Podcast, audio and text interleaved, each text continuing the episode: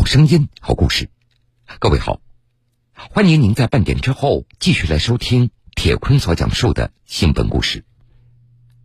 我们在出差旅行坐火车的时候，经常会看到铁路警察，但这通常旅途匆匆，我们可能也并没有机会接触和了解他们。那好，下面我们就一起走进铁路民警们。听一听他们是如何保障铁路沿线的平安和畅通的。紧急关头显身手。别跑啊，没事的，没事，跑了。他们救人于危难。别睡，别睡，师傅，别睡，别睡。小细节大担当，他们用责任和奉献守护旅客平安。一路绿灯去帮我帮我去争分夺秒抢时间，我心里非常非常感谢，感谢民民警。现在我找到了，我就感觉我心里面一块石头落下了嘛。平安旅途，铁坤马上讲述。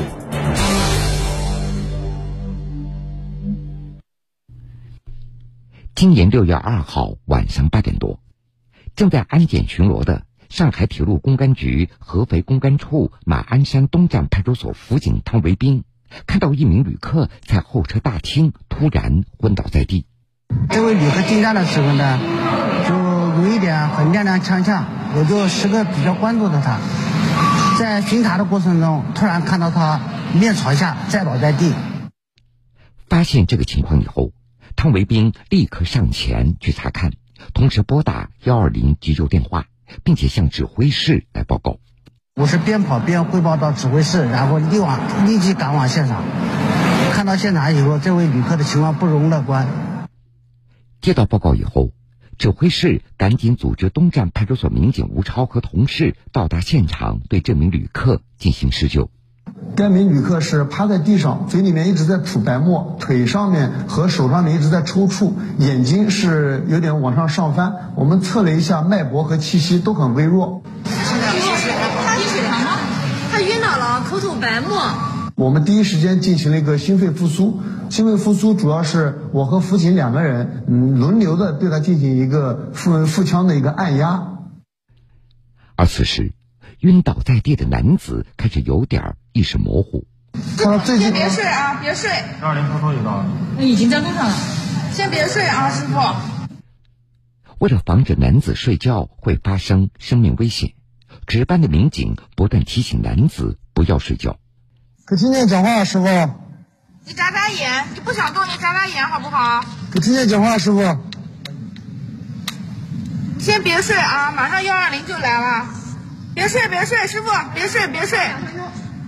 经过心肺复苏以后，稍微有一点意识，但是不是很清楚。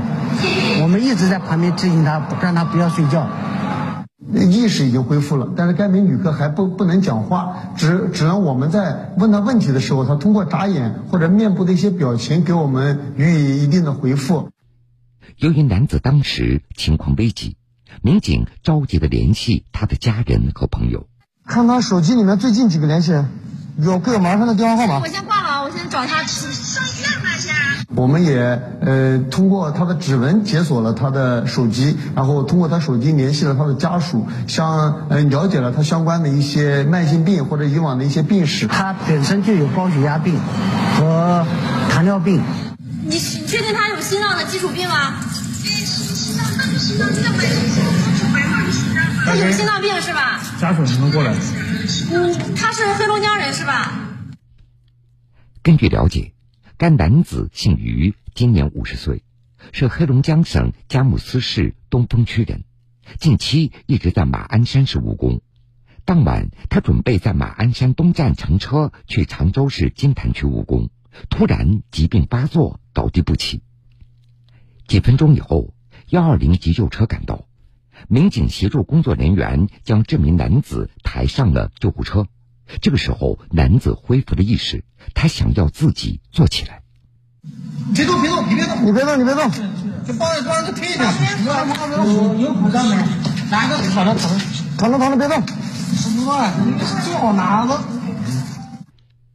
派出所民警说，火车站人流量非常大，各种情况都有可能发生。为了应对这种突发情况，火车站都备有抢救设施，民警也会定期培训急救常识。我们宣教处也定期也会对我们进行一个紧急情况的一些培训，包括一些心肺复苏，嗯，哪些情况下进行心肺复苏，包括海姆立克急救法，包括一些脑血栓、低血糖人群的如何进行一个紧急的处理，幺二零来之前我们如何进行一个救助，都有相关的一些培训讲座。因为我们站里面的旅客比较多，我们经常会遇到这种突发的情况，所以呢，在我们培训的这些工作当中，几乎都能用得到。于先生被送到马鞍山市人民医院急救，在大家不懈的努力下，他终于转危为安，目前已经出院。在这里，我们提醒广大的旅客，呃，在乘坐火车时，呃，如果有过往的呃疾病史，呃，一定要有家人的，最好有家人的陪同，呃，还要随身携带好必备的药品。如果呃感觉身体有有所不适的话，那么请第一时间向我们民警和车站工作人员求助。这边怎么回事？抽出的啊，抽出的。旅客们请注意，高铁啊，有车直接能把他送到医院。警察送医院啊？这个现在幺二零幺二零了，对吧？但是他现在这个情况比较危。今年八月九号上午，在安徽池州火车站的进站口，一名老人突发疾病。接到报警以后，合肥铁路公安处池州站派出所民警立即赶往现场。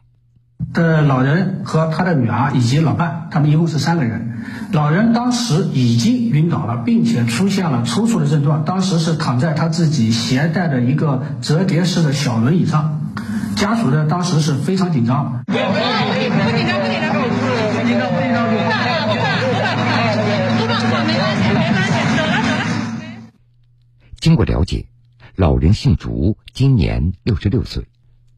当天，他的女儿准备带着他乘火车到南京来看病，没有想到刚到火车站进站口，老人突然发病了。老人已经在家是高烧一周时间，一直在池州这边没有查出病因，前往南京这边就医的。当时又加上天气炎热，室外温度有三十八度，可能导致老人突然发病。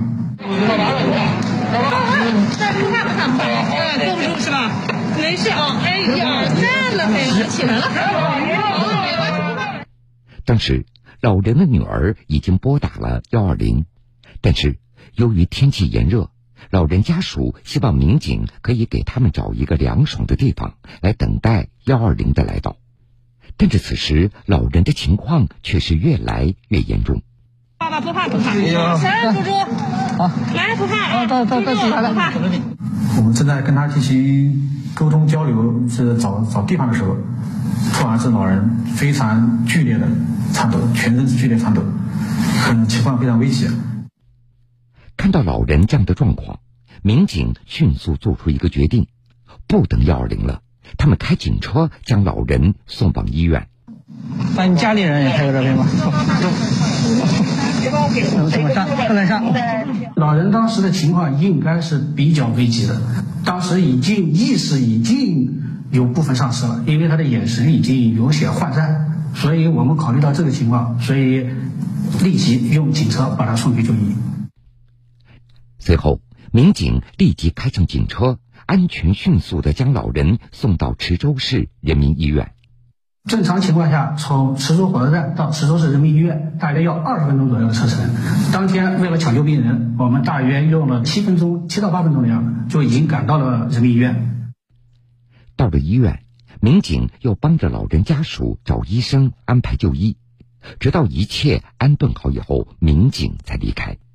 我们到了医院是直接走预设通道，然后直接送来急救急救室。经过及时救治。老人脱离了危险，目前生命体征平稳。老人的女儿一路绿灯去帮我帮我去争分夺秒抢时间，所以这个是毋庸置疑的，所以我心里非常非常感谢，感谢民民警。对于铁路警察来说，他们还有一类事情需要立即行动，那就是有时会有一些孩子在车站或者火车上走失，尤其是孩子是因为和家长闹矛盾而出走的，这样的情况更让人担心不已。接下来就是这样的一个故事。那是在今年八月八号晚上的九点半，合肥铁路公安处池州站派出所东至警务室的民警接到来自江苏苏州的一通报警电话。电话中，报警人李女士说，她十六岁的女儿小周乘坐火车离家出走了，列车会经过东直站，希望民警可以帮助家长找到孩子。女儿走失之后，我心急如焚，不知道她上哪去了。接着我就报了警，求助当地幺幺零嘛。然后就是通过信息查询，才知道她去了广东东莞。接到求助以后，铁路民警开始在车厢里寻找小周姑娘。我们是在 K 三八四列车九号车厢找到了小女孩。找到小女孩以后啊，我们第一时间向她的母亲报了平安。可是找到小女孩以后，民警又遇到了另外一个难题。原来小周她并不愿意听从民警的安排，她不愿意从东直站下车。刚开始的时候啊，小女还不太配合，心里啊有所抵触。经过我们的反复劝说啊，最后同意从东直站下车。当天晚上。民警将小周带到东直站警务室，考虑小周是一个女孩子，民警还特地安排了女性安检员一起陪同。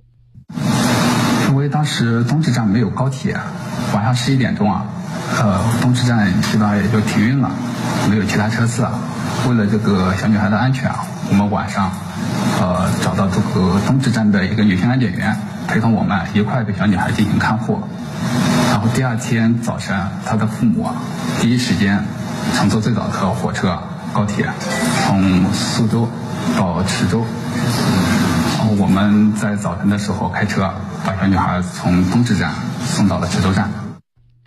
那么，小周他为什么要离家出走呢？经过询问，民警得知，原来小周的父母有三个孩子，经济负担比较重，平时工作也比较忙。与子女沟通交流的机会也非常少。小周在初中三年级的时候就辍学了。他肯定感觉跟我们父母肯定是有代沟的嘛，这个不一定哪一句话不合他心意，所以说他就跟你不讲话。我一个人去东莞是为了找份活干，但是没经过父母同意，想想还是挺后怕的，因为也有很多危险。八月九号上午的十点多，再次见到女儿小周的时候，刚从江苏苏州赶到池州的李女士也终于松了一口气。她紧紧的抱住了女儿。我也很感谢警察叔叔把我送到我父母身边。以后有什么事情，我也会跟我父母商量。八月九号中午，李女士和丈夫带着小周回家了。他们也表示，回家以后要和女儿加强沟通。现在我找到了，我就感觉我心里面一块石头落下了嘛，就是特别感谢这个铁路公安幺幺零，还有这个列车长嘛。回去以后嘛，我就跟我女儿就是心平气和的谈一谈。在此，我们提醒广大各位父母啊，在关心孩子生活的同时啊，要多关注啊他们的心理情况，多交流，多沟通。及时发现问题，及时解决问题。一旦发现啊各种危险情况，要第一时间向跟我们取得联系，我们一定会全力以赴，确保旅客的安全。无独有，这仅仅过去的十五天，又发生了一起孩子离家出走的事情。八月二十三号下午的三点多。铜陵站派出所指挥室接到太湖站派出所电话转警，一名叫做小红的十三岁少年和母亲发生矛盾，后乘坐高七四九次太湖南至芜湖南的高铁离家出走。七四九次次列车是开往浙江衢州的，所以呢，一旦开出安徽境内，妈妈想把他追回来将变得非常的困难，所以妈妈要求我们一定要上车把孩子劝下来。接警以后，铜陵站派出所民警立即与高七四九次列车乘警进行联系，确定了小红的具体车厢信息。下午的四点左右，列车停靠铜陵站以后，铜陵站派出所民警在站台和乘警以及列车长完成交接，将小红带回到了派出所。还没有行李啊？当时我们上了高七十九次列车八号车厢，发现孩子在座位上玩游戏。我们告诉他，他的母亲要求我们把他从车上带下来，孩子非常不情愿。孩子当时是准备去芜湖方特去玩，最后还是和我们一起下了车。在回铜陵站派出所的路上，小红她只顾埋头玩自己的手机游戏，她不愿意和民警交流。车上一直在玩游戏，下了车到了我们派出所，也还是在玩游戏。对我们派出所民警的询问呢，也不理不睬，非常的冷漠，同时质疑我们为什么把他从车上带下来。面对一脸稚气、不愿意沟通的孩子，一时间民警也是一筹莫展。孩子不是喜欢玩游戏吗？那好，我就跟你聊你感兴趣的一些话题。当时因为这个孩子拒绝沟通，所以我把他叫到我办公室呢，和他聊了一些其他方面的事情，比如说广东的篮篮球文化呀，孩子玩的手机的游戏的种类啊，他喜喜爱什么呀？说着说着呢，孩子呢就敞开了心扉。你别说，这一招还挺管用的。慢慢的，民警和男孩小红也就开始攀谈起来。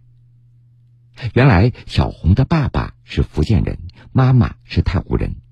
小红现在在东莞上初中，因为这次回到妈妈老家过暑假，打游戏太多了，于是他和妈妈发生矛盾以后，他自己购买车票赌气离家出走了。我就了解到，孩子的母亲十几年前去广东东莞打拼，后来生下了他和弟弟。这次呢，是因为家里老人的伤势赶回来奔丧，我就开导这个孩子，说了妈妈的种种不容易，让他体会妈妈的这个辛苦。后来孩子也点点头。一个多小时以后，小红的妈妈从太湖赶到铜陵站派出所。小红的妈妈介绍说，儿子上学的时候成绩还不错，但是自从初一玩游戏成瘾。性格也变得十分叛逆，不听从管教了。经过民警针对性批评教育和引导，小红表示尽快的戒掉网瘾，把学习成绩提高上去，并且最终答应了和妈妈一起回家。今年夏天其实这样的情况还挺多的，光是我值班期间，律师的警情就发生两三起。由于疫情的影响，很多孩子假期都无法出去玩。在家里或者因为玩游戏或者因为写作业和母亲、父母发生这样那样的口角，所以这里铁路警方提醒广大家长和孩子多沟通、多联系、多解释，发生意外情况及时报警，铁路警方第一时间啊为大家服务。紧急关头显身手。不用跑啊，没事的，没事，腿了。他们。救人于危难。别睡，别睡，师傅，别睡，别睡。小细节大担当，他们用责任和奉献守护旅客平安。一路绿灯去帮我帮我去争分夺秒抢时间，我心里非常非常感谢，感谢民民警。现在我找到了，我就感觉我心里面一块石头落下了嘛。平安旅途，铁坤继续讲述。